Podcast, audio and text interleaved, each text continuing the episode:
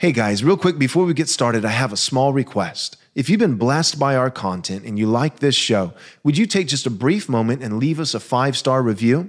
This is quite possibly the most effective thing that you can do to ensure that this content gets out to as many people as possible. Thanks. Hi, this is Pastor Joel Webbon with Right Response Ministries, and you're listening to another episode of Theology Applied. In this episode, I was privileged to be joined by, I believe, the 147th time by Jon Harris.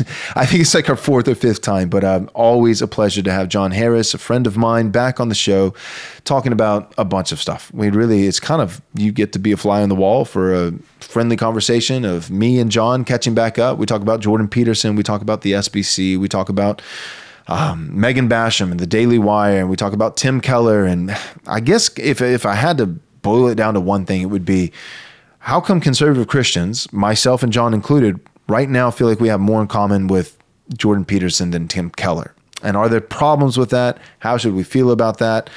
How do we dissect that, think about that? And so, where do we go from here? So, that's kind of the conversation that we have. I think you're going to enjoy it. Thanks for tuning in.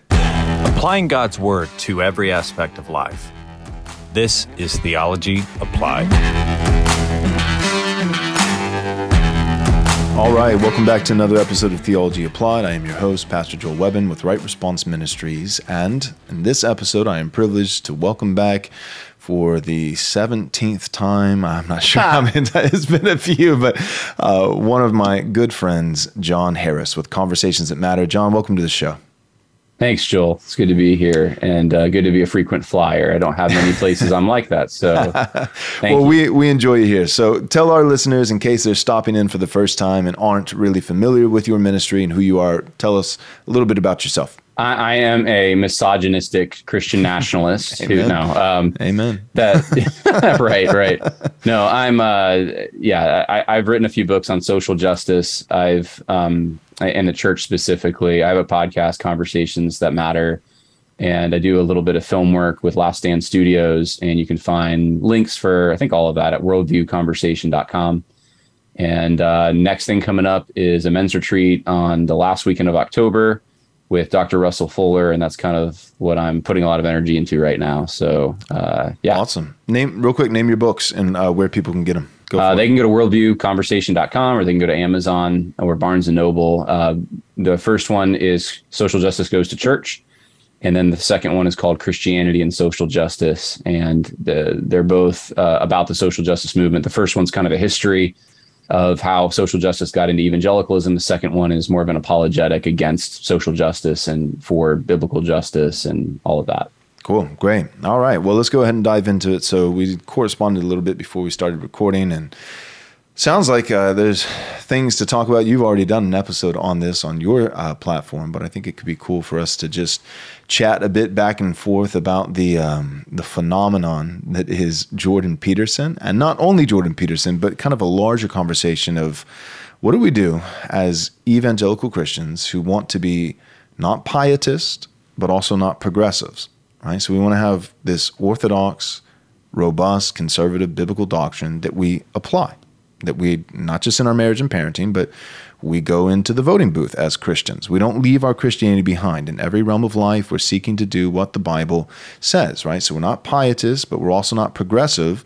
And what we keep finding is that guys like Jordan Peterson, or with the whole SBC debacle that's going on right now about sexual abuse, someone like Megan Basham, um, I keep finding myself having, in some sense, more in common with some of these guys than than the Gospel Coalition or leaders in the SBC. You know, and and and I'll, I'll, say that at least in the case of Megan Basham, who is a Protestant Orthodox Christian. I've spoken with her, but what what what do we do with that? That you know, when we find ourselves aligning with some of these guys who are they're politically conservative and culturally conservative, but some of them, like Jordan Peterson, I I don't think the guy's a Christian. I'm, I'm pretty certain he's not a Christian. But then I feel like when he's talking, I, I can amen more to Jordan Peterson than I can to Tim Keller. What what's going on, and how do how do we live in this weird world? Because I, I, I'm hesitant. In fact, more than that, I won't just throw my lot in with the Daily Wire. I appreciate them. I'm grateful for them, but I'm we're, not the same. I'm a follower of Jesus. I'm not Catholic. I'm not Jewish, you know. So, What What are your thoughts in navigating this just this weirdo upside down world that we're living in? Yeah, well, Joel, I think you're a good theologian, and you can you, you understand the concept of providence and how the rain falls on the righteous and unrighteous, and how um, even pagan philosophers at times can get things right. Uh, in fact, uh, we were just uh, reading today where Paul, uh, in a discipleship thing I was doing, where, where Paul quotes um, a pagan philosopher, and I, I, kind of like, you know, I noticed it. It just, it, I thought, oh, that's so interesting that Paul would do this, mm-hmm. and he does it more than once. And um, pagans can sometimes have a a right metaphysic, or at least one that's right often, uh, most of the time. It gets basic things like there's men and women right. Right. Um, whereas uh, some Christians or professing Christians, I should say, out there um, who might they, they have the Word of God, right? They have this book. They have um, they have revelation that they should be able to appeal to. Really, what they're doing, though, they say that's what they say. We're we're we're biblical Christians, but really, I think what they're doing is they're authority is not the word of God. Right. It's uh, whatever's going to save them from the ire of the media or get give them perhaps positively the praise of, of the media and cultural influential people. So mm-hmm. um, I think that's really the difference. You have some pagans who are committed to at least a, a concept of objective truth in some sense, even if it's just based on their sense perception, a natural revelation of some kind. And then you have Christians who say one thing, but actually they they don't even have as principled to stand as some of these pagans. Right. And um, and then so I, I think in influential positions in uh, politics, you you you have uh, well, in, in especially conservative politics, there's somewhat of a lagging behind. Uh, it, it's uh, a shadow that follows progressivism, but it, it lags. And so the popular uh, political conservatives today that have influence tend to carry with them the ideas that were in vogue, you know, a decade, two decades, three decades ago. And um, now that's changing, of course, and we can talk about that. But um, you know, just today, I saw an, an, ad on Facebook, I think it was, for this documentary. This is going to sound unrelated, but it's related. For a, um, it was a documentary about country music, right? But it was a BLM style documentary, which had as, as predicated that it's it's black people who invented country music and it was stolen from them, and they've been kept out of the industry. And so, so right, it's this BLM kind of narrative. And I, I thought to myself when I saw this, I thought, wow, like country music, I think of more kind of traditional middle America, a little more at least in line with what I would think would be family values more than like pop or some other genres. Right. But here we here we have what was considered a traditional art medium is changing so fast. It's caving to this postmodern Marxist narrative, and I see that in everything. Sports. Uh, it, I mean, it's it's everything. P- political conservatism, I think, has lagged more. Christianity, even like the uh, industry of Christianity, Big Eva, right? They've been a, a, little more current with trying to keep up with this Marxist move right. than political conservatism. So I think it'll be interesting to see what happens in like two decades to see where political conservatives are at at that point. But right. for right now, they're still trying to conserve 1998. yep. They think that was a good year. We should just keep that, right? right. Right. So, no, you're absolutely right. That's I, I, think that's really helpful because it's not they're not led by this, you know, this guiding, you know, uh, moral fabric of, you know, the Word of God is the, you know, inerrant and sufficient and the final arbiter of all truth. No, it's just, it's just, uh, man, we'd like to get back to 1998. Things were, things seemed nice back in 1998 when, you know, tough on crime policies, you know, and cleaning up New York, and you know, you know the the war on drugs, and uh, men were men and women were women, and you know, it's like, yeah, well, that is better than now, certainly better than now. Um, but yeah, you're right. It's just it's the I always say it's the principles of Christ while rejecting the person of Christ, which never leads to the peace of Christ. And so, but what you said earlier, I think is really insightful because I think one of the reasons why we're finding more common ground with some of these conservative pundits, you know, culturally and politically conservative guys, whether they're Christian or not, is because um, really it's like it's like the woke progressive social justice Christians out there they're no different than the conservative non Christians.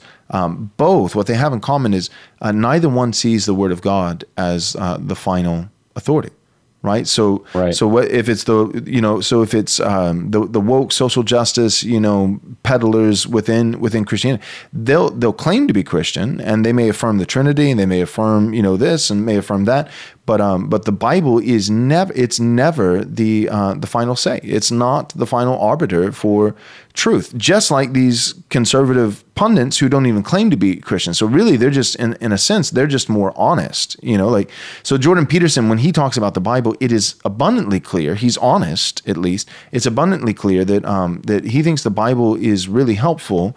Um, but but but it's his intellect and it's psychology and it's these other it's these other sources that that uh, lie underneath the Bible. The Bible is true because this tells me and this tells me and it's only true in certain ways allegorically right. and it's you know like so the bible is true in a sense i should say and it's only true in a sense because this higher authority of psychology and sense perception and experience and tells me that the bible is true you know or human history whereas you know for me, like, so I'm, you know, a presuppositional guy. So for me, it's like the Bible always has to be on the bottom.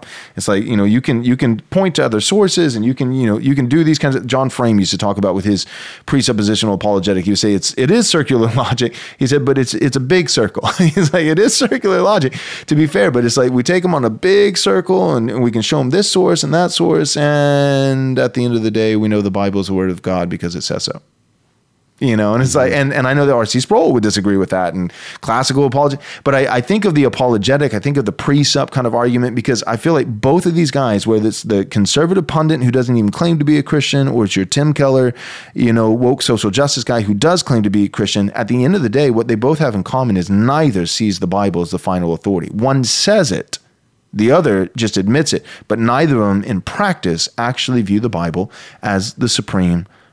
Right. Would, you, would you? Is that what you're saying?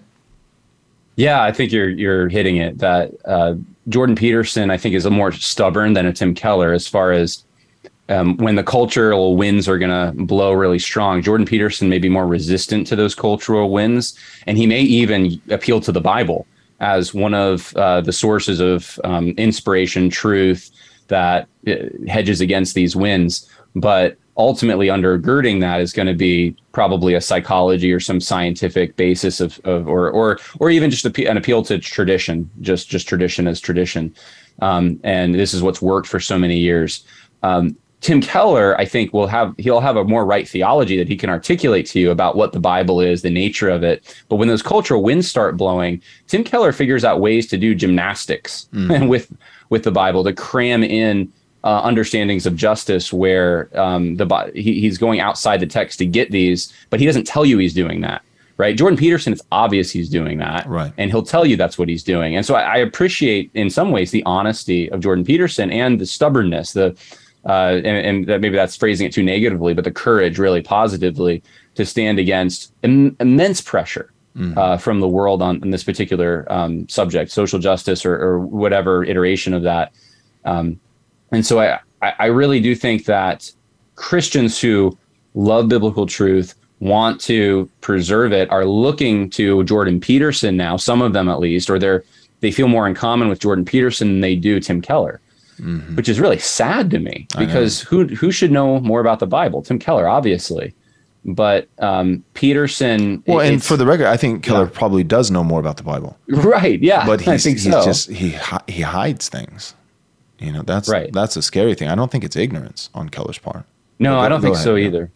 Go ahead. Yeah, no, I, I'm agreeing with you. I don't think so either. I think with Keller, it's it's a motivation. It's it's really an ethical issue with Peterson and Keller, not so much a, an issue of knowledge. They they both um, they they both have. I mean, Keller's knowledge is superior, but I think Peterson has at least uh, there, there's a character that he seems to have where he doesn't want to bend to just because the culture says something. Now, on that note, we do see Peterson bending on some things. So you you see Peterson trying to, um, as he and I don't know his motivation. I can't I, completely. I don't. Um, but there's a sincerity that he exhibits right. when he's wrong. when Right. he's wrong, he's very sincerely wrong about it. And it, it would probably be easier to have a discussion with Jordan Peterson when he's wrong than it might be with a Tim Keller, uh, Right. who you don't even know like what fortune cookie he's going to open and the, the next Mm-hmm. Right. thing he says. And So, yeah, I, I think that yeah, in in a nutshell, it just seems like the the big difference between someone like Peterson and Keller is um, Ke- Keller just it seems like it's more deception. Where Peterson, it seems like he's wrong, but when he's wrong, he's genuinely wrong, and when he's Right. right, he's genuinely right. we sense that genuineness. Right, and because one of the things that he regularly says is, you know, I've been thinking about this for, you know, for 400 years. You know, you know, he always said, I've been, Right. think, I've been thinking about. And when he says that, like, I, I believe him. I believe like he's probably just sat in a room for two weeks straight thinking about something, you know. But and and that's part of his problem is he's he puts, I think, too much trust in his own you know mental faculties. But he you know i've been thinking about this i've been thinking but my point is to say that uh, he's very much in process and he also would be quick to say i haven't thought about that. I hear I hear that phrase often out of his haven't thought about that yet. And so I, I think that like Jordan Peterson, so one thing that, you know, if I was talking to him that I say you need to think about is um, you need to think about um, the reality that um, that a society can either worship women or protect children you need to think about um, a society can either protect children or protect sodomy. You need to think about like that. These things are um, are are diametrically opposed. So I, I and and I honestly want to give him the benefit of the doubt that he may not have yet connected those dots. That like, okay, I'm having this conversation with Dave Rubin, um, and and if this, then that. Uh, Meaning that I, I think as long as America protects um, same-sex marriage, for instance, um, we are we are subjecting children to abuse. I, I think that that's a that's a one-to-one correlation. I, I don't think that that's like some you know intricate mosaic. I think it's just one dot to the next dot. That like if, if we're gonna put if we're gonna legitimize same-sex marriage and it has all the benefits and all the protections and like with adoption for instance yeah then you're going you're going to have harvested eggs so from you know from this guy's sperm to that that woman's egg to that woman's womb to the you know and and what are you doing? You're you're are- you're taking a child away from their mother you know so you're depriving the child of of that um, ordinary natural uh, habitat that God created with a with a father and a mother, and it yeah, it's not it's not good for the child. No matter how loving Dave Rubin might turn out to be, um, it's yeah, it's it's selfish. I think it is, and that's the irony. Is he's talking about like, well, I don't want to be selfish, and so I want to have kids and give my life for someone else. But but you are being selfish. You want to have kids on on your terms, but the terms that you're stating are not the best terms for the kids. They're just the best terms for you, you know. And so I think connecting those dots. But my point is to say that I think Peterson I don't know. It's possible that he just really hasn't gotten there. Whereas someone like Keller, you know, or the gospel, like they they should know better. So I, I just I find myself much more angry, and I guess I'm asking you because I. I want to see like how, how much personal bias. I'm a sinner. It could be personal bias.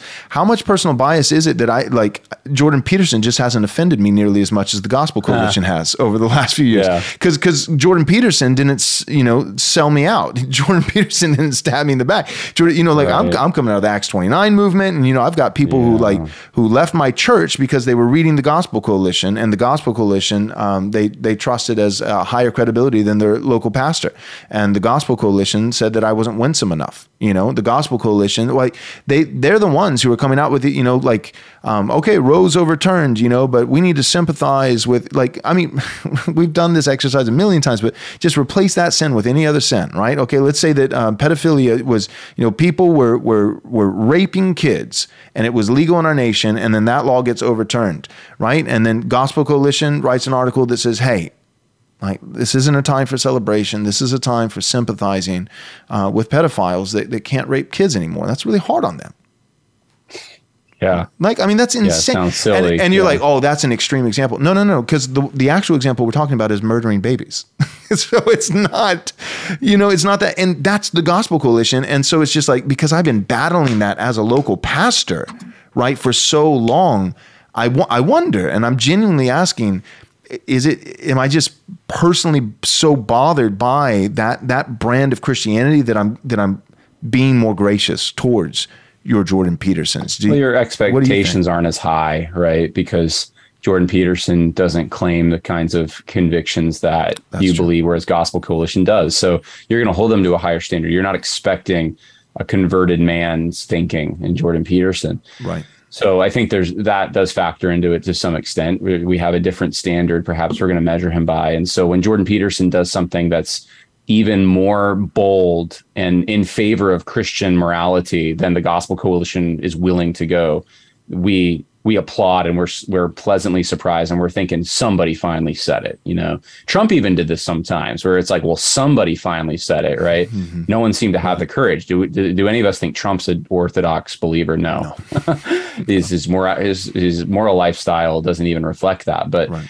um, but he was willing to have the courage to at least say some true things when it was obvious, and you don't see that courage with many of the members of the Big Eva Guild. Um, I was talking to a, friend of mine who's a pastor who, who, who's um, uh, at one time was very influenced by Gospel Coalition and has been very red pilled uh, on them and and has realized kind of where they've uh, gotten to today, just just about them um, on this whole issue. And and I wonder how many people are like him that have uh, really wanted to follow that winsome path, love Keller books, and then when all these really big ticket issues came up that conflicted completely, diametrically opposed to Christianity, and they saw the way that gospel coalition types kind of massage things mm-hmm. and the, the- just the fecklessness, the lack of stand.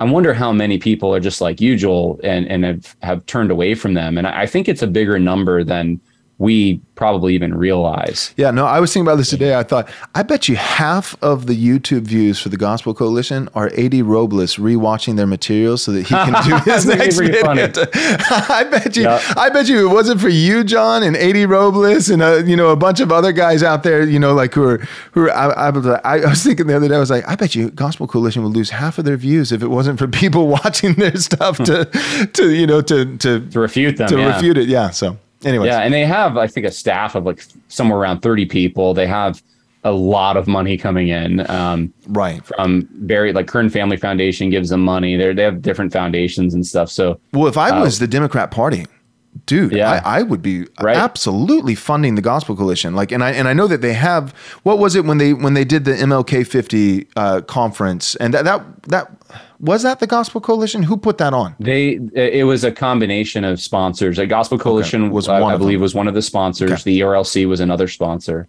Sounds right.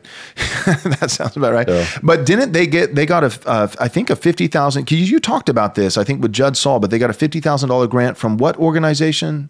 Oh man, my mind's rusty on that. But am Um, I? I'm thi- right about that, right? They they did get, I believe, um, yeah, and and it was. I, I want to say it was the Open Societies. It wasn't them though. It was um, it was a different left wing organization, and I I can't. I think it, had the was a Democrat in it, but it was a yeah. Democrat group. It was yeah, it was a very pro Democrat group that And gave them money for that. which uh, totally you know like when i first heard that i was like oh my gosh you know like shock slash anger but then i think like well of course like if i mean think about Yeah. that like who, who are the people that you know the, the democrat party their platform can, has historically missed in our nation in terms of their vote it's it's white evangelicals right and Right. so but if you could if you could put on your payroll I I mean, think about that. This is what politicians do all the time. You have people to run campaigns. You have people to turn uh, voters and to turn counties and to raise awareness and to work with with this group to to you know to turn this minority group over to you know red Republican or this like. Um, well, okay, here's a huge group that Democrats have been missing: white evangelicals, Christians. And um, why wouldn't you put on your payroll one of the most effective organizations in turning white evangelicals progressive, aka the Gospel Coalition? I mean, Right. they. I mean, they. If they're not paid on a monthly basis from the Democrat Party, they should be. The worker is is worthy of the wages. I don't know if anybody has gotten more Christians to vote for Democrats than the Gospel Coalition. Uh, yeah, I mean, I don't. I mean, there's there's a competition there. Could, Christianity Today, I'm sure, has done their fair share of uh, convincing as well, and there's other organizations. But uh, I think you're onto something with that, and um, and it just goes back to um, th- this is the organization of people who once found Jerry Falwell's politics attractive and would have been part of probably the moral majority and those kinds of things that are now that you know fast forward their children are now in gospel coalition circles and their ethics in the Southern Baptist Convention are led by the ERLC, which can't even tell you whether or not a woman is responsible if she pays wants to have a doctor give her an abortion. Right. Uh, it, I mean, it's it, it's moral insanity. It's great, but um, and, and, that's only one generation. Really, it, it really didn't take all that long mm-hmm. for things to change that much. So in in that sense, yeah, I mean the Gospel Coalition they, they can't go too far left too quickly because everyone's going to see that. So it's been a move, a slow move over time. And when they get stalled, um, I've just noticed, uh, for instance, a few years ago there there were more aggressive articles I think on, um, like like I think there was a there was a Gospel Coalition article I remember that talked about Jesus kind of having like a, a body dysphoria almost because yes, he was God and man, that. right? Mm-hmm. So there were weird stuff like that coming out and I think that they've paused a little. They've hit the brakes a little on that because people were waking up to these things, right. and they. I mean, this recent debate series they've had, I think, has shown that they they realize they have a serious right flank that they have to try to at least do something about. So, right. oh yeah, the debates th- seem like completely like just put together to appease. They say, hey, look, right. we, this position also exists within the Gospel Coalition. We we like these guys too, and and we're just right. giving we're just giving a voice to both sides you know right exactly like like as if these are secondary issues but they were treating so many of them like primary issues and they still do so it's it's very confusing but it the only way it makes sense in my mind is that it's kind of a left-wing operation it is to try to over time desensitize get the church get christians to move in this direction jordan peterson uh, ben shapiro the you know, intellectual dark web folks they never really were in that. They weren't trying to um, take the mantle of Francis Schaeffer, Jerry Falwell, Pat Robertson, um, you know, any religious right type group and say, that's our, those are our people and we're the leaders. They never did that. They were always outsiders. And so that we don't have the same expectation. And we, like you said, you don't feel betrayed, I think. Um, and and there is a, a, just a common ground that we have. At least I can have a conversation with them uh, on truth, and it's they're not going to call me like a bigot right away. Right. They're they're not going to. That's not going to be um, an insinuation that I get from them. Is they're so worried about my conspiracy theories or my Christian nationalism or my misogyny or something. You know, that's the kind of thing that you get from the Gospel Coalition, and and you can't really um, and we're speaking broadly, obviously, but I'm saying many of the authors there, you can't have a conversation with them. Right. And that's the way that we feel about leftists. You can't have a conversation with them. And right. today, that's really the thing that's dividing people is it's like really basic fundamental things now. Can we have a conversation? Is there truth? Can we can we like come around and and this idea that there's objective truth and start like talking about it? Or do we not even can we not even get off the ground? Right. And I think I can get off the ground with the Jordan Peterson. At least he, that's the way he, it feels when you watch him right. and you see him. He cares about truth. Um, even his, the thing he did with David Rubin, which I really kind of ripped apart um, because I, th- I think it was, it was, it was his ethics were nuts. Right? right. It was terrible. But even as he's doing that, you you see him trying. He that, that's why there's so much tension in his position because he's mm-hmm. desperately trying to go back to the rootedness of there is a male and female binary and they are significant yeah. and they're important. And you, David Rubin, are you're fine in what you're doing, but you got to recognize that, David, and you better you better try to bring in some female, you know, uh, influences, and you better have a freezer full of breast milk, and you better do right. all these other things to compensate for the fact that you're not a female. Right. Jordan Peterson had that in there. Would would right. you see the same thing from Gospel Coalition if it was one of their um, let, let's say it was one of these friendships these not not because marriage right same-sex marriage is wrong but let, let's say it's one of these it's homosexual couple but it's not really a couple it's just these friends you know and right, like cuddling. they they would like get as close to the line as possible yeah, they and they're not recognizing these rooted rooted issues in creation yeah. it would be what's technically still allowable right. in the text of the Bible. PCA, you know, right. obviously not as a whole, but Greg Johnson, the Revoice guys, like they they really went down that trail. And yeah, no, you're right. And I think as you were talking, that I think that's part of it of what it is. It's like Jordan Peterson doesn't have the standard. He's not born again. He's he's not in submission to Christ. He's he doesn't have a regenerate heart. You know, he's he's searching for truth in a sense. Even that we should qualify because yes, right. Romans chapter three. No one seeks for God, and if he's not regenerate, he's he's not seeking God, and God is the truth. Truth is not just a, a you know an arbitrary um, concept, but truth is in a very real sense a person. He has a name. His name is Jesus Christ, and if you're not seeking Jesus, you're not you know. So all those things being true. that Both both you and I, we're Calvinists. We we agree on that. But right, with right. that, because I think that's why we're that's why we, we we're not sitting here angry at Jordan Peterson. That's why we're sympathetic. That's why because it because he because he is blind. And so I'm like, well, good lord, like this this guy who is blind, didn't Jesus have something to say about? But because you claim to see, right? I like that's what he yeah. that's why he went after the Pharisees because they claimed to see because they should know better. I mean, he says Bingo. Nicodemus, you are a teacher of Israel and you don't know these things? And we look at that and we're like, well, yeah, but that's because Jesus is bringing something brand new. No, he wasn't. no, Jesus is talking to him about Ezekiel chapter 36. Nicodemus knew these things. Nicodemus knew about being born again. He knew about a heart of stone being removed and, and the heart of flesh. Coming. Like, and Jesus expected him to know it. So it's not just this lofty spiritualized language. He's like, You're a teacher in Israel. You should know these things. And and and you don't. You're dumbfounded. And so I think that's kind of that's the standard. We have, I, I guess we should say, we have a double standard, and we should have a double standard. I have one standard for the Gospel Coalition. I have one standard for Jordan Peterson because we're talking about two different people.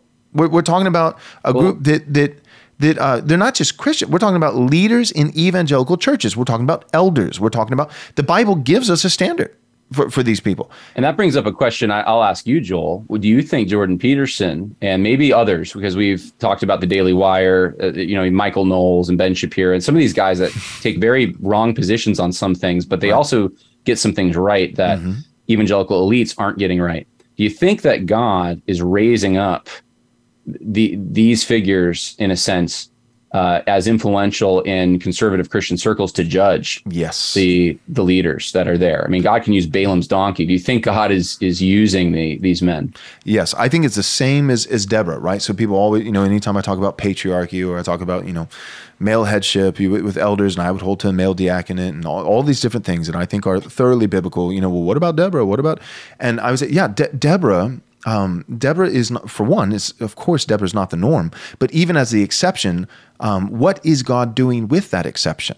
Um, Deborah is is a gift to Israel in terms of practice, what she practically accomplishes, but in terms of the, the divine statement being made with Deborah, uh, Deborah is an indictment of, of the men in Israel. De- Deborah is an uh, she she is a judgment from God. And so, absolutely, I think you know, I think of like First Corinthians. You know, like God uh, confounds the wisdom of this world with with uh, th- those who are foolish. Right? Not many of you were wise, and of course, that's speaking to the church in, in Corinth that are now regenerate, now converted. Not many of you were wise. You know, but what, but God takes these foolish things. So yeah, exactly. Balaam's donkey, or uh, Deborah, or or Gideon, or that's that's what God does. He takes weak things, and and yes, there is obviously a clear um, a clear pattern of God doing that with the church throughout the scripture that using his people that are weak to, to to gain great victories.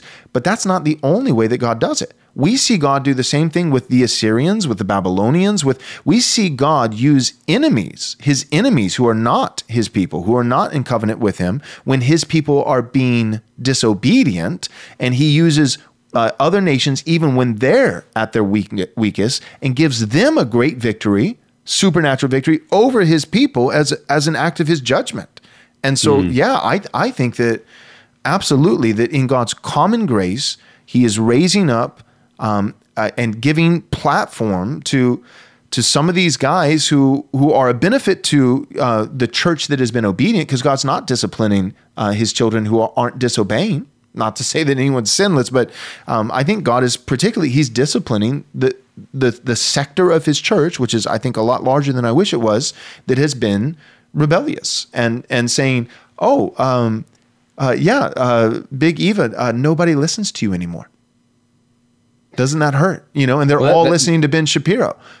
Like they're all listening to a Jew who denies the divinity of Christ. It's sad. And Yeah. and and Big Eva would say, "Oh, well, see, that's just a sign that you right wing Christian nationalists uh, that you don't care about the divinity of Christ." No, when I listen to Ben Shapiro, I'm not listening to him for theology proper. I'm not listening to him for the hypostatic union. I'm listening to him because I have to go to a Jew to to get some common sense because I can't find it over here. So it's it, yeah. So I, I think it's an indictment on on leftist well, Bobby Scott at uh, T4G did exactly what you just said. He brought up Ben Shapiro in front of everyone to basic, and I don't remember, it might have been Fault Lines. I'm not sure what book. There was a, a book that was there, I think, being sold, and Ben Shapiro had endorsed it. I believe it might have been Fault Lines. Anyway, Bobby Scott went off on that. You know, this is someone who, d- who denies the divinity of Christ, and we're reading a book that he recommended There you go. as, as if because because they love playing that guilt by association thing. Right.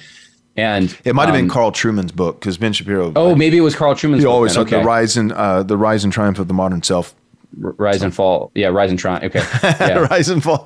The rise and fall of the gospel. Wait, no, that's Yeah. that's eighty Rovas. That's different. Yeah, they're- they're- I actually just I I actually just listened to that book on Audible. Uh, that, that I literally just it was great, and and Carl Trueman Yeah. actually. I just had a conversation with him because he came out here and and did Oh. a, a lecture um, at at one of the churches that that we know, and and it, the lecture was great. His principles are great. That whole that that book is fantastic. Um, it's, Yeah. I think it's just when, when you get into practical application. When I when I ask him some questions of like, okay, so what, what does this mean? That's where I he's Well, that's he's- where, that's he's- where he I'm like, all right, man, come the on, the greatest on his own college. Exactly. Well, exactly. speak. It's the practice. So, but but if you want someone to outline where do these ideas come from, Yeah. and and and what are the underlining heart issues of why there's such this this need for finding identity within and self actualization and a rejection of. He's fantastic on that. you know, right. But yeah, no, I, I enjoyed the book. I thought it was good too, and I there there's some things I'm chewing on right now. There's a few, there's a, there's a few kinks in the armor that I'm trying to work out in my mind. I don't have fully developed thoughts. One, one of them being that he doesn't really focus hardly on race at all, and I'm like, well, that's kind of significant today. I mean, it came out in 2020. Why is that? Um, the other thing I, I thought too, and we're totally switching subjects. Should we do? we'll go back. We'll go back. We'll just Okay, right. just a bunny trail this for a while. Rabbit trail. Go rabbit for it, trail yeah. here. Um, the other thing is, you know, he he really does do a good job uh, of showing. Okay, here's Freudian psychology. Mm-hmm. We're fundamentally sexual beings. Here's uh, the romantics. You got to find truth within. Here's the Frankfurt School. Everything is systemic oppression. Uh, so he, he he traces these things. The thing, though, I think that made his study different than um, the study I did is that Carl Trueman sees these forces. It seems to me, and I could be wrong. I'm just, but this is my sense after listening to the whole book, as almost like they're disconnected, unrelated. Um, they're related in the sense that they built on each other, or they, they, those the developments kind of, um, you know, sequentially kind of brought about a state of affairs today that we see and we can identify. But I don't see he think he draws a strong connection between them. Whereas I'm looking at all these things and I'm saying, hold on, all these things have something in common. Every single one of these things is against Christian civilization. Right. And they're trying to rip it down in various areas. And it's not a mystery Mm-hmm. as to, it- it's not like random or that all these forces converge to create what we have today. That Right. no, they, they all were in cahoots in a sense. And I know people are going to say I'm a conspiracy theorist, but um, they're all against God, essentially, Right, and There- his There's no created conspiracy order. with that. Yeah. Right, No, you're right, right. absolutely So- right. What, what it is, it's it's pagan men who want to sin. So so they are against the Christian church because the Christian Christian church is just like John the Baptist saying to Herod, "It is not lawful for you to have her." Right. So you got sinners who want their sin, and then you've got people saying you can't have it. Right. And so we got to get rid of those guys. We've got to get rid of this institution. We've got to, and and there are multiple building blocks in the there. There's the church, but there's also fundamental truths that they hold dear. There's the family, right? The nuclear family. There's there's patriarchy. There's uh, distinctions of gender. There's um, there's all these different things that are standing in our way. And I think it, like I, I really think it is as simple as we want our sin and someone is telling us we can't have it. And so then you you come in with this, right? So so everything becomes um, a disease rather than a sin, right? So um, I'm I'm uh, I have anxiety. Um, or I have you know I have depression, or I have like everything is is now diagnosed as some kind of and there's a pill for that, and there's a pill for you know, and it but but then it's not just that. So like there's the the sexual ethic of Freud, um, but then it's like okay, but man, like there's still some things standing in our way, like capitalism. So let's bring in the economic component. Here's Marx, and the and it's like mm-hmm. one by one between you know between Freud, um, between uh, Marx on the economic uh, side of things, between uh, who's the the Rieff guy? What, what what's his first name? Oh yeah, yeah, Rieff. yeah. It, Rieff, Rieff. Yeah. Um, I, I, I, don't remember. He was one of the it, poets, uh, but he like he had a right, ton one of the romantics. Yeah. Um, so, anyways, but it's all pe- my point, or uh, this is what I was going to say, Darwin, right? So, okay, but but we still got this problem, right? We're trying to get rid of the Christian church and God and, and this whole institution that says we can't have our sin. Um, but it's really hard to get rid of God when we're sitting here in this universe with stars and a sun and a planet and oxygen. Like, how, how did this? So, we need somebody on the sci- science side of things uh, to explain existence, physical materialism, um, apart from God. And so that I think I, am just saying that to say I agree with you 100%. I think it was one focus, which is I want my sin, and there's something mm-hmm. standing in the way, which is the Christian faith. Um, so then I have to have a counter worldview, uh, but the Christian world, uh, the Christian worldview is a robust worldview. Um, it, you know, it accounts for everything, and so so there's they're trying to come up with a counter worldview that allows for sin, a counter worldview right. that allows for their idols um, and and the Christians keep poking at it, right? So it's like and, and we have this specifically, this, but what about that? Oh, here's Darwin. Oh, here's Freud. Oh, right. Here. And it took hundreds of years to concoct to make this thing called secularism or modernity, and and now it now it pales in comparison, but it is a full orbed. It's inconsistent, but it is a full orbed view to rival the Christian worldview. It's a religion. For it's a religion. Exactly. Yeah. No, that, and that's well stated. I think. Um, so you have I, another way I think to put it is that you have um, an order, a, a, natural order that God has set um, about, and and He reveals this to us in His special revelation.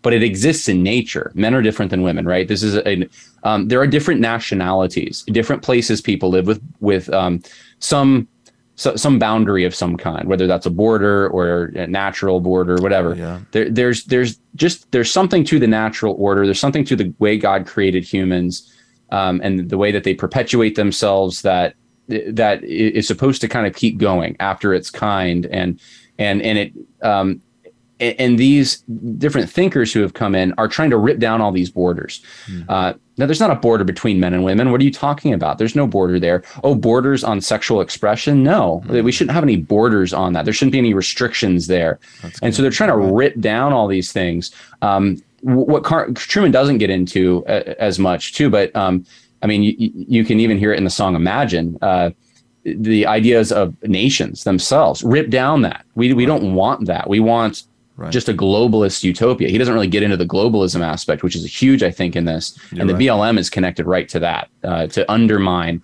um, Western European he- hegemony, quote unquote, and and really uh, Western civilization. So there's there's all these different things, and it's just it, it's what Satan did. It's it's going outside the boundaries God has created to make my own rules to, so that I will be God. And it's mixing. It's it's, it's yeah, you're right. It's yeah. blurring, right? And and that's what God said to Israel again and again. You know, with you not having two different fabrics and stuff. It was to because you were supposed to be consecrated unto the Lord, sanctified. You were supposed to be separate, you know, and like in covenant with God, and and no one can serve two masters, right? You so you're in covenant with God, and it needs to be a faithful covenant. God keeps faithful covenant. There needs to be uh, not committing spiritual adultery, and so in all these, so polygamy, right? That you know, or um, polyamory, or you know, we, we, didn't even you know, so there's the national eroding of of, of national borders, um, but then you can talk about wealth, right?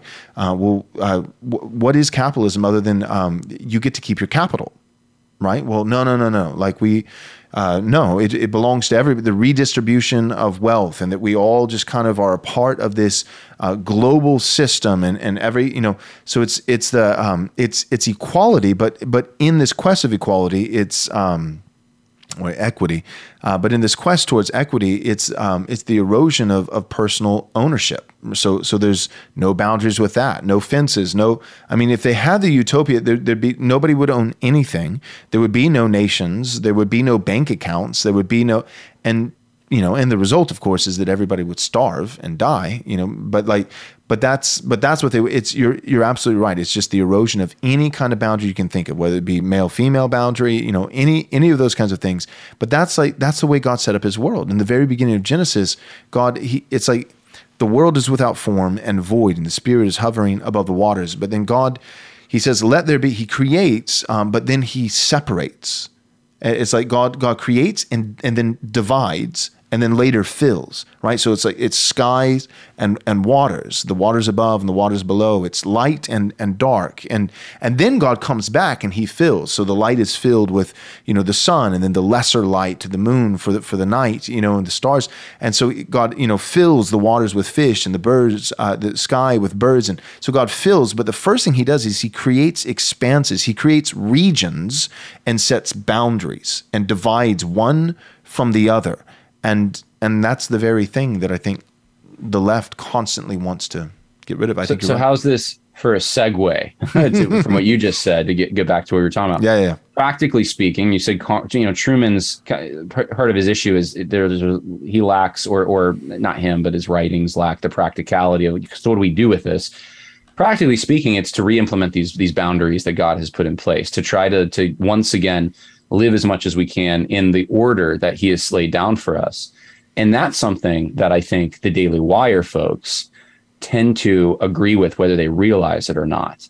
They're trying to still uphold certain distinctions, certain yeah. boundaries, um, because they see that there's something valuable to them. Mm-hmm. And whether or not they base it so- simply on tradition or on natural revelation of some kind, right. they see that there's there, there's a value to them and they want to preserve them and that's part of their conservative. Uh, now, yeah. obviously, that's changing. Some things they're real, they're getting rid of, or they're they're soft pedaling to some extent. But there's still this commitment to we want to try as best we can in this modern world to preserve true and beautiful and valuable things. Whereas we don't get that same sense from, I think. Um, well, let's just say I'll, I'll, use some names. People like Tim Keller, but I'll, you know, it's also people like Jonathan Leeman or Joe Carter, or the, the list goes on from TGC who mm. um, are just it, it, almost Jonathan Leeman being nine marks, but yeah, nine marks, yeah, yeah, yeah. yeah. Well, and I think he, I thought he had written for Gospel Cool, but oh, you're so, right.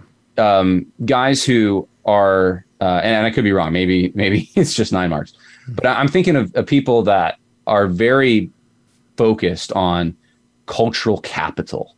Mm. And how what's they're constantly thinking of their relationship or the church's relationship to the state and two, um, the, the court of public opinion. And how do we get the church off? How do we show? I mean, uh, Carl Trueman, even actually, to use him as an example, he, so many right observations in that book. But he wrote this article about Pride Month where he said so many good, true things about we need we can't cave to the LGBT mob. But in the same breath, he had to say, and taking Columbus down and Confederate statues down, that was a good thing, and and we need to fight the gay flag just as much as we fought those symbols. And it's like, no, no, what is that? Like, no. what does that have to do? Be, because what is it? What's motivating that? There's this. You have to try somehow to to make sure that the culture finds us favorable. Right. And there's there's this fear that we're going to be judged by them. I don't think Daily Wire has that fear as much. I just don't. Right. I don't see it at least. And maybe some of those guys do but it's it's not as much as some of the people I just mentioned. Yeah, no, I think I think you're right, and and I think some of them, if if they do, it's probably new,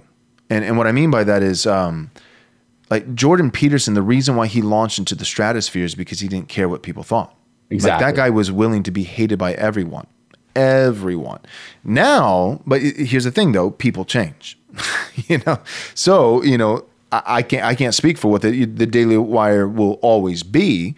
Um, there's already plenty of compromises and things that I don't I personally don't like as a Christian. Um, but but my point is, you know, um, with, with someone like Jordan Peterson or someone like Ben Shapiro, yeah, I think at least in general um, there is less susceptibility to the fear of man than the Gospel Coalition um, because because these guys became the superstars that they are by not giving a single care about what people thought. Like Jordan Peterson in that interview where he's just like, no, That's not what I'm saying. No, I don't care what you think. No, I don't. You know, just like going back and forth.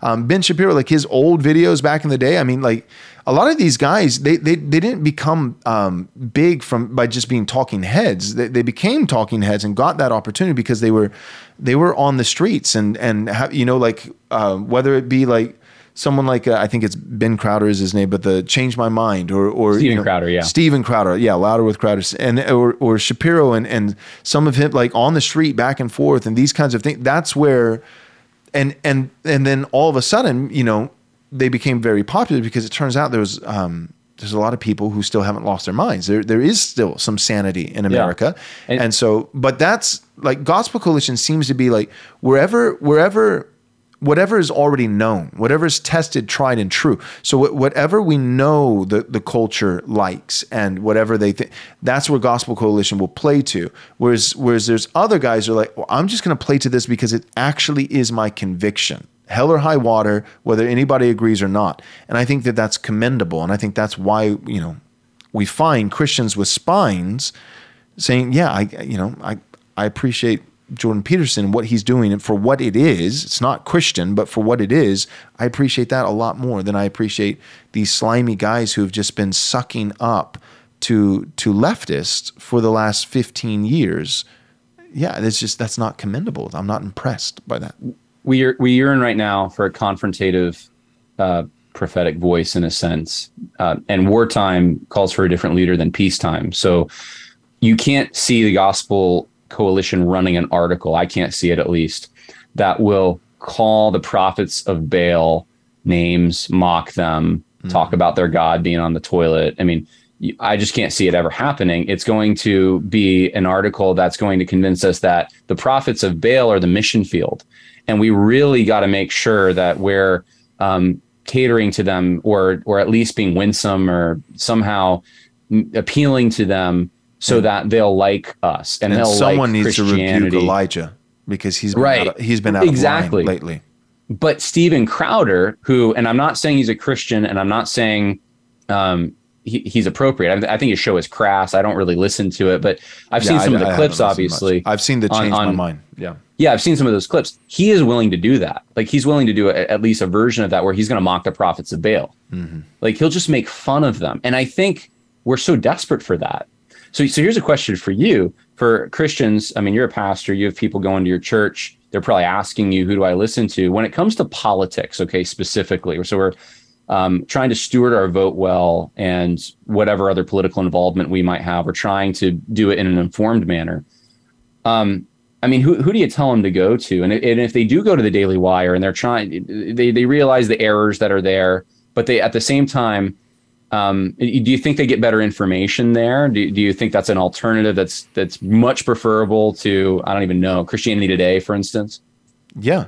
Yeah. If, if Christians go to Christianity Today or if they go to the Gospel Coalition or they go to the ERLC, if Christians do that, um, babies get murdered. It's, it's a one to one correlation. It's, it really is that simple. If you take their advice, because that, that's the thing, right? If, if it walks like a duck, if it quacks like a duck, then at some point we got to just call it a duck, right? There's no way there is no way, not a snowflake's chance in hell, that, that the majority of the staff of the Gospel Coalition didn't vote for Biden in 2020. There's no way. Because that's always who they're sucking up to, and they're always punching down on on every conservative. And and you can't look at that again and again and again and again. And and that, I think that's like if you pressed, right? If it, if it was offline and it wasn't a public forum, it's not a panel, and it's just you and somebody with the Gospel Coalition sitting down and having a conversation and say, "But dude, like abortion.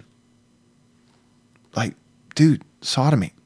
Dude, you, you know what I mean? Like, I think they say, yeah, well, yeah, yeah. I, I mean, you're right. I, I, you know, I, I don't, I don't vote for Biden. It's like, okay, but you know, everybody reading your articles and listening to your podcast, they, they think that you do. They think you do. How would they think you don't?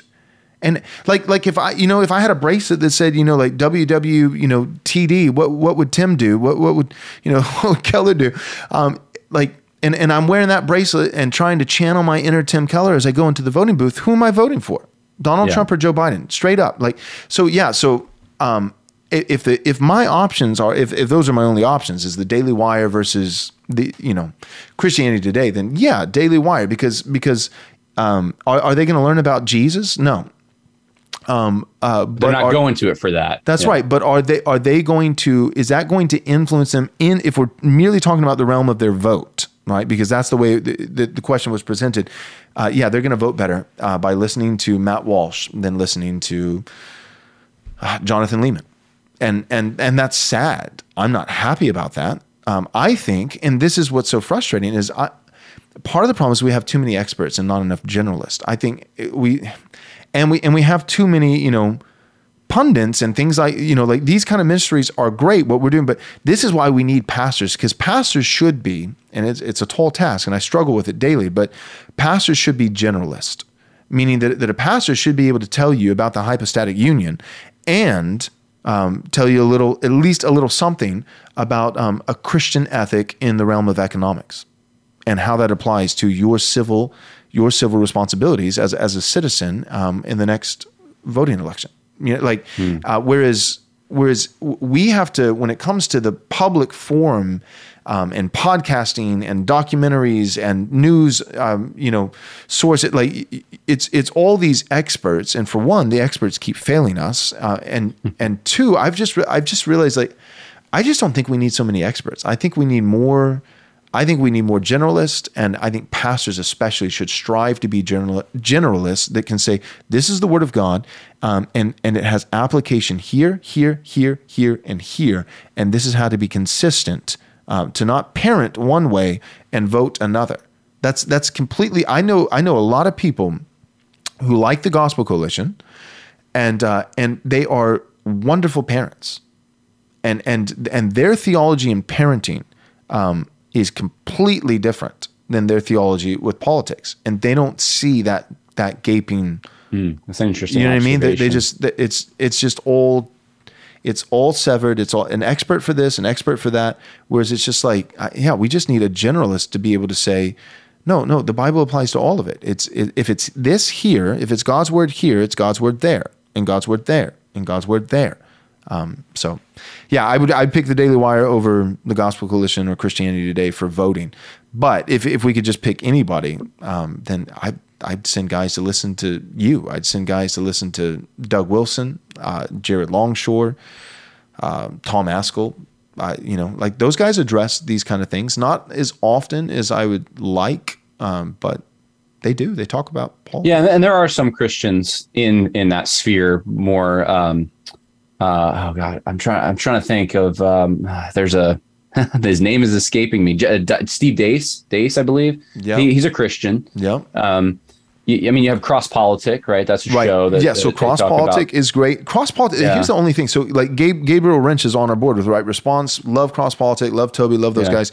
It's it's sometimes tough when you have like j- this is a practical thing, but when you got three guys on a show, and especially when the mantra is like we're rowdy Christians and they and they live it, you know, and they're they're, they're like three really good friends, and so there's so right. much banter and laughing and those kind of that sometimes I'm like I'm listening and I'm like earnestly listening and I, I can't quite tell like what what did they say? What was yeah. Like I missed that. But cross politics in terms of their doctrine and those kinds of I think cross politics is fantastic. And I like that you mentioned Steve Deace. I forgot him, but uh, he he came on our show um, a few weeks back or a month back and and honestly, I like I, I, started listening to him a little bit. A couple guys turned me on to him, and then I invited him on the show, and he was gracious enough to come on.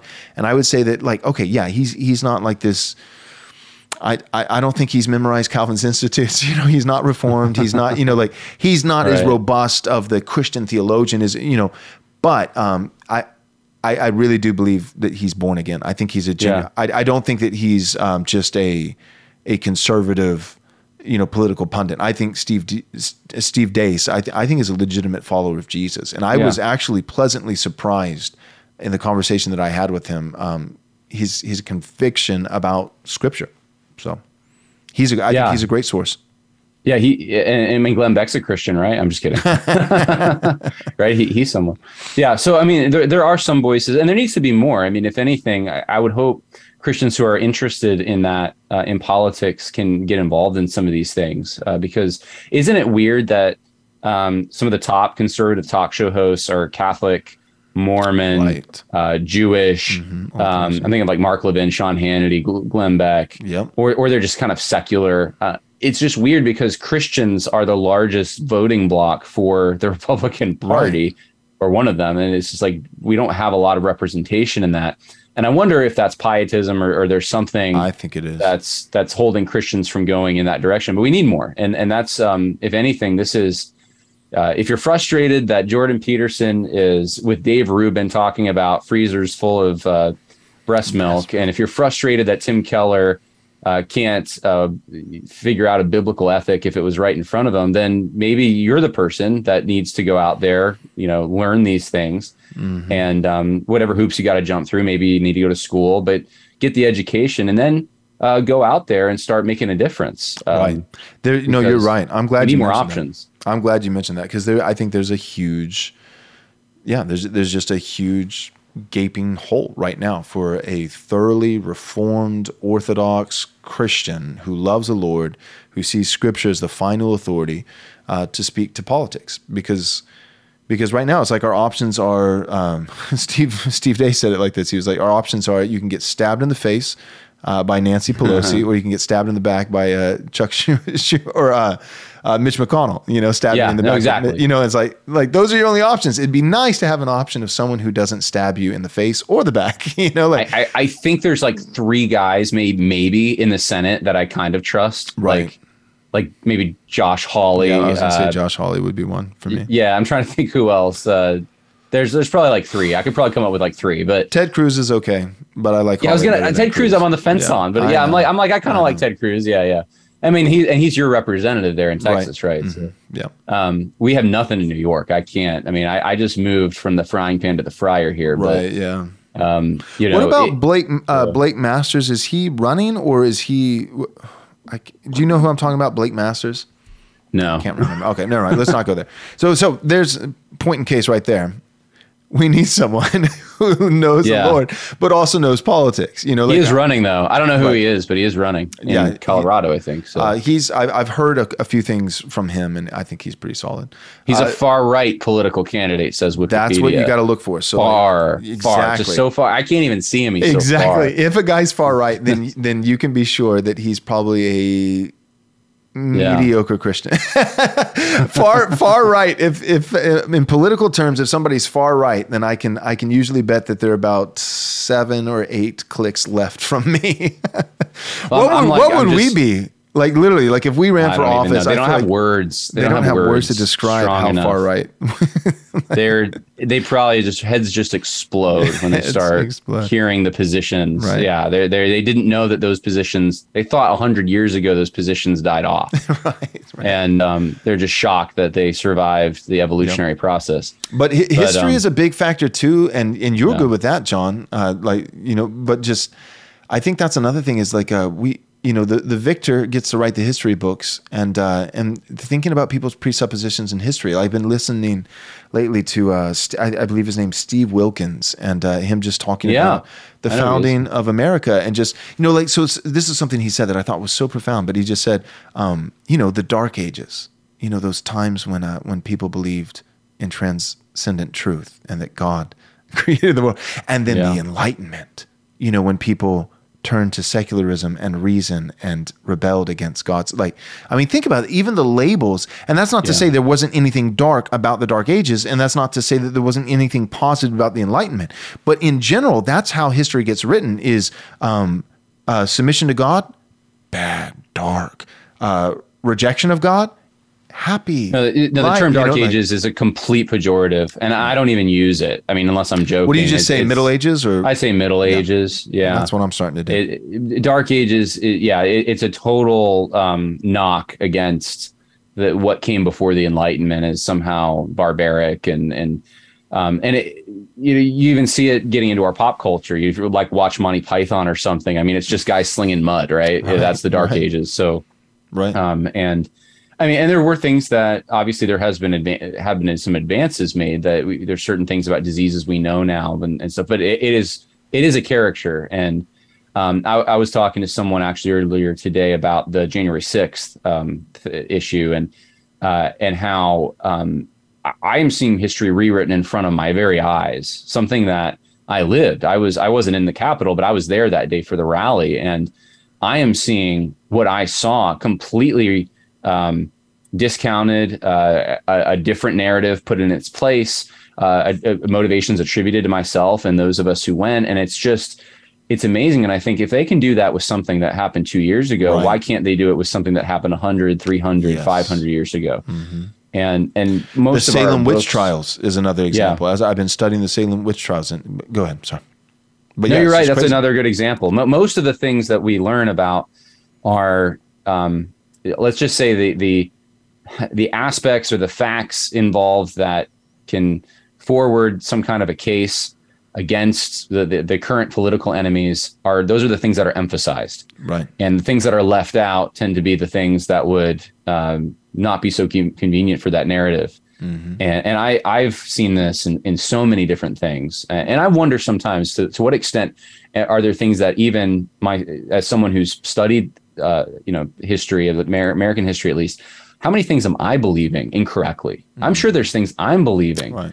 that i just haven't looked into enough uh, into the primary source material, which is one of the reasons I tell people if you're going to study history, they say, What book should I read? I understand there's a place for secondary sources. I've written some books. I think there's a good place for that. I'm really big on sources, though. And I, I think if you can, try to go back, try to read original speeches. you want to know what happened during the Civil War? Why don't you read Lincoln's first inaugural address? Mm. Why don't you read Jefferson Davis's farewell address? Why don't you, you know, there's actual documents you can read rather than going to some leftist historian who's going to tell you right. a retelling of, of, that particular event or any event. Um, right. So no, you're right. Th- it, it's it, it's important, I think, and, and, it takes more work, and I understand that. But as Christians, we we don't need to be lazy. We we don't have to um, be like the world. I think the world is after entertainment, after I mean, Carl Trueman described in Rise and Fall of the Modern Self. I mean, after our pleasures, and I think we can build something. That's a positive Christian vision. Yep. We need we should have 10 Christian options for talk radio, totally. political. Yeah. We should have more than that really, but right. but um but we can have Christian Jordan Petersons out there right. who are unapologetic about what the Bible teaches. And one so, day, if God would be so gracious, maybe Jordan Peterson would be a Christian Jordan Peterson, and we can have him too. You he know, keeps saying stuff that make me think he's getting there. I, and then I know. I does something to ruin I, it. He's not there yet. I, he's not. We, no. we can't. We can't call him a brother yet. But I pray that, that the Lord does that. Um, yeah, pray but, for those guys. But yeah, too, yeah, absolutely. But no, you're right, and that's and everything you were just saying. I think goes back to my point about generalist. Is that in order to have, I think what we have right now is we, we see that okay, uh, we had institutions. The institutions got infiltrated history and all these things got rewritten, um, bad policy, and so it's now it's like we we really do have to. Um, maybe some of the institutions can be recaptured. Some of them will just have to will have to build uh, parallel, you know, Christian economies and and these different things. And so we're, we're going to have to do a lot of building. And with that, uh, what I'm what I'm realizing more and more is. Um, if we're going to do this and we're going to do it right and we're going to do it faithfully and it's going to last, um, there's just we're, we're going to have to work and and in that work, I mean like the work of of study. Um, I've just realized, man, like there's so many things that I haven't personally researched because I gave the benefit of the doubt um, to the gatekeepers um, in in even in the church, in um, in in government, in uh, academia, in in medicine right? Like, and now my wife and I were like, okay, and it helps that my wife is an RN, but it's like, man, we're having to like every single vaccine we're we're reading about. You know, but whereas before we're like, yeah, our kids are going to get vaccines. We don't wear tinfoil hats. We're not crazy.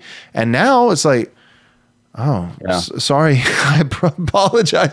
Got to go to all my crunchy friends and apologize to them because you know, like. Uh, uh, you know, turns out I was maybe the idiot, you know, and now they're like, it's not just the COVID vaccine. Of course, I'm not going to give my two year old a COVID vaccine, but, but now there are other things where we're, we're saying, ah, I don't think we're going to do that. I don't I don't think our yeah. kid and and I'm and I'm not saying some of these things there's room to disagree, but my point is the principle is there's so much we we've taken for granted in every field of study. But but and, every and single Coalition will shame you into not following the experts, whereas Daily Wire is going to try to give you information that will help your family make it. A Daily Wire. That's what it comes down to. Daily Wire questions the experts and Gospel Coalition uh, shames you for not listening to Francis Collins and David French, and that that's what it comes down to. Is is I've got on one hand I've got the Christians telling me um, we really should submit to these people, respect these people, and trust these people, and any pushback, any questioning, even is really just uh, that's rebellious, you know, and and that's you know, and then I've got these guys over here saying uh, no, qu- question everything. And these guys keep getting proved in the providence of God right again mm-hmm. and again and again. So now I'm like, okay, like I'm not saying these guys are right about Jesus. They're wrong about Jesus. But but they are right about questioning all of our major institutions, including the evangelical church. So I'm going to question these things, but I can't just criticize. I've got to build an alternative. I got to build something. That's what conservatives always do. We boycott, we bemoan, we complain, but we need to build something. But then I get to the work of building and I realize, uh, I don't know how to do. It's like you with your house right now. It's like, all right, so this is what I envision. We need a house, and then I'm sure, like on a weekly basis, you come. It's like, oh, so there's this other thing that has to be done for the house that I don't know how to do, and so I yeah. have to learn this now. I have oh, uh, plumbing. I forgot about that. That's a thing. We got to, you know, and so it's, and, and that's what I'm realizing is, is like, okay, we can't trust institutions. This narrative is false. There's another narrative that's true. But for me to get this right, to build an alternative that's actually true, so that I'm not inadvertently guilty of the very same thing I'm criticizing these other guys of. Um, I'm I, I cannot be lazy, and I can't just take somebody else's word for it. I've got to do what you're saying in the realm of history. I've got to go to original sources, and I've got to find out what was George Washington really a deist, right? Mm-hmm. Because I can now see for the first time in my life, oh, w- would there perhaps be an angle or a motivation for people today to want to teach my kids that George Washington was a deist, and and not. Yeah you know, and so and and and I think there's a debate to be had there. And so, but how am I going to find out? Well, I'm going to listen to Steve Wilkins, but I'm probably also going to have to read George Washington.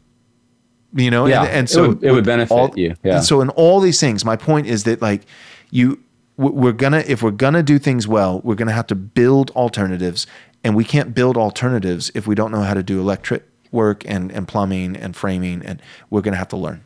So, so what you're what you're getting at, and I, I think um, it's very similar to it. So, so, so it, it struck a thought in me that um, if you go to ancient philosophy, right? Uh, if you, you, go to like Plato and Aristotle, some of the Greco-Roman philosophers, if you go to um, also the ancient Hebrew sources, like biblical sources, if you go to Solomon, you're going to find there, there's a commonality in the in this sense. There's there's so much different between them, ethically and just their concepts of God and everything. But the thing that um, I see that's similar, that's so much different than modernity, is they both believed in a divine order. Both sets of, of philosophers believe, well, there is something, there is something higher than us that's created this place, or there's there's uh, there there's a place that we fit into it somehow. And um, so one of the things uh, there's there's a book um, called Ideas Have Consequences. I don't know if you've read that by Richard Weaver. It's yeah, I haven't read famous. it, but I've heard it. Sproul used to reference it all the all the time. Oh, it's a really you, you should probably read it some sometime. It, it's a, a, really an interesting book. Um, but the argument in the book is that as place basically as as um, Plato's the slackening hand of Plato, and then this world of forms that there's uh, there's a divine order that there's uh, you know there there's these forms to shoot for to strive for these these principles that um, tie together the particulars. As that kind of uh, faded and a, a, philosophy called nominalism kind of gained sway um, it gave rise to a number of things one of them being specialization that there's and, and in the industrial revolution of course made this also possible. But we went from the ideal man kind of being the philosopher king to the gentleman to now the specialist the person whose field of research is so narrow, they can't tell you anything about. I mean, they know everything there is to know about, you know, some really. I mean, listen to dissertation topics when you go to a graduation. Some of these things are so ridiculous. You're like, you studied what? You studied the habits of millennials from you know this year to that year and how they gave to First Baptist Church and you know like, mm-hmm. what in the world? But you know they know everything there is to know about that but they they just don't know the principles that govern everything. And that used to be the thing that was right. uh, biblically. I mean, that's what Proverbs is about: is finding these universal principles. There are universals. God has laid them down. They apply to every field, uh, whether it's history or science or um, or art, or there's there's certain things that are just true. Mm-hmm. And and I think as Christians, that that's what you're saying. I think you're saying that that's what Christians um, need is to be generalists, where we understand how the universe works because we know the creator of the universe and the law he's laid down.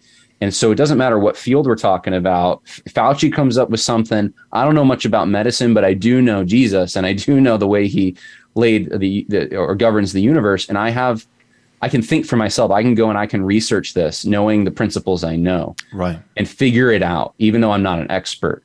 Mm-hmm. Independent thought. Yeah. And, and and Peterson and those guys, they might be the Greco philosophers of today, but they they have a um, th- whether they believe in the same God we believe in, they they do believe there's a divine order right. of, of sorts, and that, right. that's important, that's significant. Mm-hmm. Um, and I don't see that coming from the, these other Christian elite sources. They don't right. seem to. They, they claim a divine order, and they claim yeah. him by name, but they live as though there is no divine order. It doesn't really matter. Yeah, yeah, it's, it's just a it's blank canvas for you. politics. exactly, and you and you can do whatever you want. That you can just, but you actually can't. You have to. you have to vote for a Democrat. That's that's what you have to do. So uh, no, you're absolutely right. And I think you know by God's grace, I think that that the veil is lifting, and I think guys like you, guys like me, I, I think that our generation especially, um, I think more m- more so than boomers. Um, there's some faithful boomers, praise God for them, but I I think that our generation, your young Gen X, you know, old millennials, I think are really starting to see. Okay, we're starting to see the problem, and we're starting to see the solution but I also feel like grieved in a sense, but also excited. I feel grieved in the sense that I feel like it's too late for me, even though I'm young. Like I, am going to do this work. I'm not going to, you know, I'm not going to phone it in. I'm not going to be lazy. I'm not using this as an excuse. But I'm I'm 36 years old, and I think uh, I'm like I yeah I I was educated in public school. There's a certain level of dumbness that comes with that that education that I'm just never going to be able to shake. I went to public school. I'm dumb. Get, there's nothing you can do about that, you know. But but by God's grace, I'm just smart enough. I'm in the dumb category, but I'm the I'm the smartest of the dumbs that uh, I won't put my kids in public school. Um, and yeah. and a lot of what you're describing is like a classical Christian education. Um, yeah, learning yeah. these, you know what I mean? So, so when I think about like, I get excited, you know, some of this may be my post millennial eschatology, but I get excited thinking about like the next generation. Our, I think our kids, if God would be so gracious to, to, to keep them and sustain them and save them, and if we would be faithful as parents, um, I think our kids are going to do incredible things in the next 20, 30 years as as they, you know, because I feel like we're coming into this in adulthood, but we could set them up from day one where it's just like all this is just normal. They're like, yeah, dad, like you didn't know that about George Washington, and then they'd like say something to me in Latin, and, and then I tell them stop, stop shaming, stop shaming your father, your ground. No, but you know, like, and I like I th- I think that that's uh, I I really think that you know people are leaving public schools, homeschooling's on the rise. Classic. I I think there's a shift right now, and I think we're yeah. going to do a lot of good work by God's grace. But I think our kids, um, I think they're gonna they're gonna inherit the land think they're going to take over, Jon. Yeah, I, I, see what you're saying. And I was actually at a political conference a few weeks ago, and I was talking to a guy who's a Catholic professor. Mm-hmm. Um, and he made an observation. Now, this is Catholics, this isn't uh, evangelical Christians. He made an observation that I thought was fascinating, and, I, am assuming it's across the board in, in Christendom. Mm. He said he's noticed the last few years the crop of students coming in. He said it used to be that you know the parents are making them go to school. They're they're not very serious about their faith. So the last few years, he goes, yeah, I mean, the numbers have gone down a little bit as far as like how many students are coming to a Catholic institute, a traditional Catholic school. He goes, but the ones who are coming, he goes, they're different. They believe it. And, and, and obviously I, I, I don't believe in Catholicism. Right, um, yeah. But I, I think there's something in the water broadly about um, in, in Christendom and in, in just traditional um, traditional beliefs where the the people who are believing them today they have to hold on to them tighter. Mm-hmm. and uh, because it's a choice now. It's not something that'll just come to you kind of out of habit. You you have to make a very conscious effort. Mm-hmm. and i'm i'm seeing that uh, i think in the evangelical world as well. There, there's just a new crop of, of people that are willing to be hated. Yep. um, and and it doesn't take many. Jesus had 12 disciples. Uh, 500 if you want to, you know, Right, you want to take the, Yeah. the largest number, you know, 500 people. Right. Mm-hmm. He turned the world upside down in a generation. It doesn't take huge, huge numbers. It just takes really committed. And, and I think the purity of, of what's happening right now is, is it, I think what you're saying is absolutely true. Um, and we may go through some persecution for a while. That, that Sure. that's possible, but it's going to be a refinement. Right. Uh, and, and that process is already starting. It's and the persecution helps because you know I think it was Yeah. Increase Mathers who you know the the um, faithfulness beget you know um, prosperity and the and the daughter ate the mother. Is that? Oh yeah, I've heard the quote. Yeah. Yeah, so is it- You- yeah. so with, like with America, it's just like there, there, there is like this rich history of faithfulness, and then it birth, you know, faithfulness does tend to like God ordinary ordinarily blesses faithfulness, and not just eternal blessing in the life to come, but ordinarily obedience brings about blessing, and but then that blessing for the next generation that just assumes that blessing, right? That that thinks they hit a triple, you know, but they were born on third base, like that, you know, there, there can be some problems, and so it, I think what's unique is like we're getting a real taste of of um, hostility from from a culture that hates Christ and um, insanity from a culture that rejects Christ and chaos. You know, like we're we're seeing.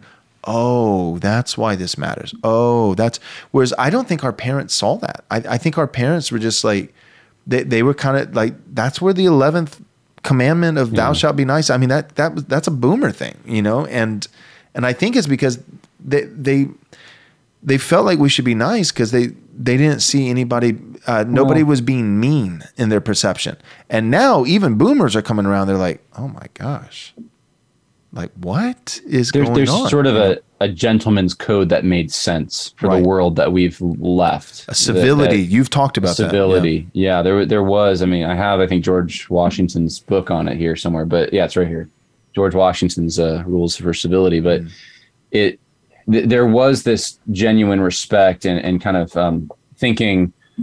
Just, just thinking well of one another, uh, extending charity, not attributing false motives. There's still some guys, and and I think you're right. It's boomers more. It's even boomers on our side who Yeah, are exactly. in the SBC or you know Mhm. they still have this code they're operating by, where if they're attacked, they won't they won't hit back. They um, they, they don't want to say names. They don't want to call someone a false teacher. Some of that I think is, is from that bygone era, and um, but that's that's kind of that's going away as people get the rude awakenings and red pills. And and if I could draw an analogy, maybe this might be a good place to land the plane. I don't know, but yeah go ahead I think with Jordan Peterson and Tim Keller, since those are the two biggest names we keep bringing up, with a um, with a Tim Keller, eh, as we're thinking about coming persecution, Tim Keller is going to be wearing the same uniform that we wear on the battlefield, and he's actually going to have some stripes on his uniform, like a, he's a general. He's someone important we should listen to and obey. And when he calls charge, we should charge. Of course, he never uses that command, but but but he's he's someone who uh, claims to have the experience, been been there, done that. He's wearing our uniform. Jordan Peterson, on the other hand, is not wearing our uniform. He's wearing a different uniform. Um, it's it's from another country or something, but he's there in the trenches with us. The difference between the two is the direction they shoot in. Tim Keller's gun is not facing the enemy. mm-hmm. Tim Keller Kel- Keller's gun is facing you and me. that's right Jordan Peterson may not have our uniform, but his gun is facing the same That's a good direction as analogy. ours. great job And I and I think that is why there's a trust built because we're in survival mode now. right Know that the church is actually under real attack, and no one can convince it. No no amount of massaging this will convince us it's not happening. We know it's happening, and we're looking for someone who's gonna you're gonna help us fight, or are you gonna shoot at us? Or are you with the enemy? right right we'll team up with the french if we have to you know for. Not David For French, but the Not- French. yeah, the French, Yeah. not David. French. No, you're right, Jon. That's a fantastic analogy. And I think as we do that, as we are in survival mode, and as we're getting out of this mess, um, as we're at war, uh, let's partner where we can partner. But as we do, let's just not um, let's not make alliances that are so deep, that are too deep, I should say, that we can't back out of them later. Meaning that, like, yeah, let's let's affirm Peterson when he says what is true. Let's not start calling um, Peterson a Christian.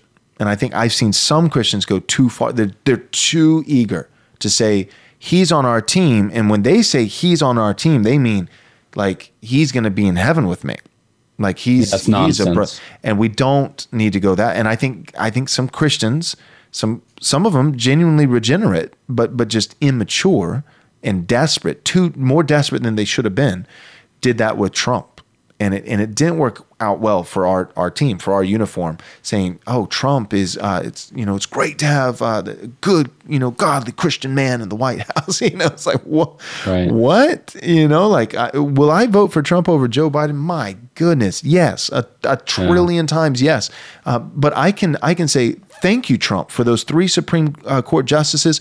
God draws straight lines with crooked uh, sticks, and Trump did do that, and he kept his promise, which is more than I can say for most Republicans. And I want to honor him, and I appreciate him, and I hope God saves him because as of now, as far as I can tell, he's going to hell and and I'm not looking up to him for spiritual counsel or any you know what I mean I can keep both of those things can be simultaneously true and I think as Christians who are actually engaging in the culture war that does exist and that the Bible does tell us we should engage in I think if we can just have that mind about us with your Jordan Petersons or your Donald Trump or your Ben Shapiro then I, I think we'll be okay you know I, I think there's a middle I don't think it's just uh, anybody who's not um, uh, 1689 London Baptist Confession of Faith is not on my side. You know what I mean? It, that's what we're deciding Oh, right yeah, now. Is where are the too, where yeah. are the lines?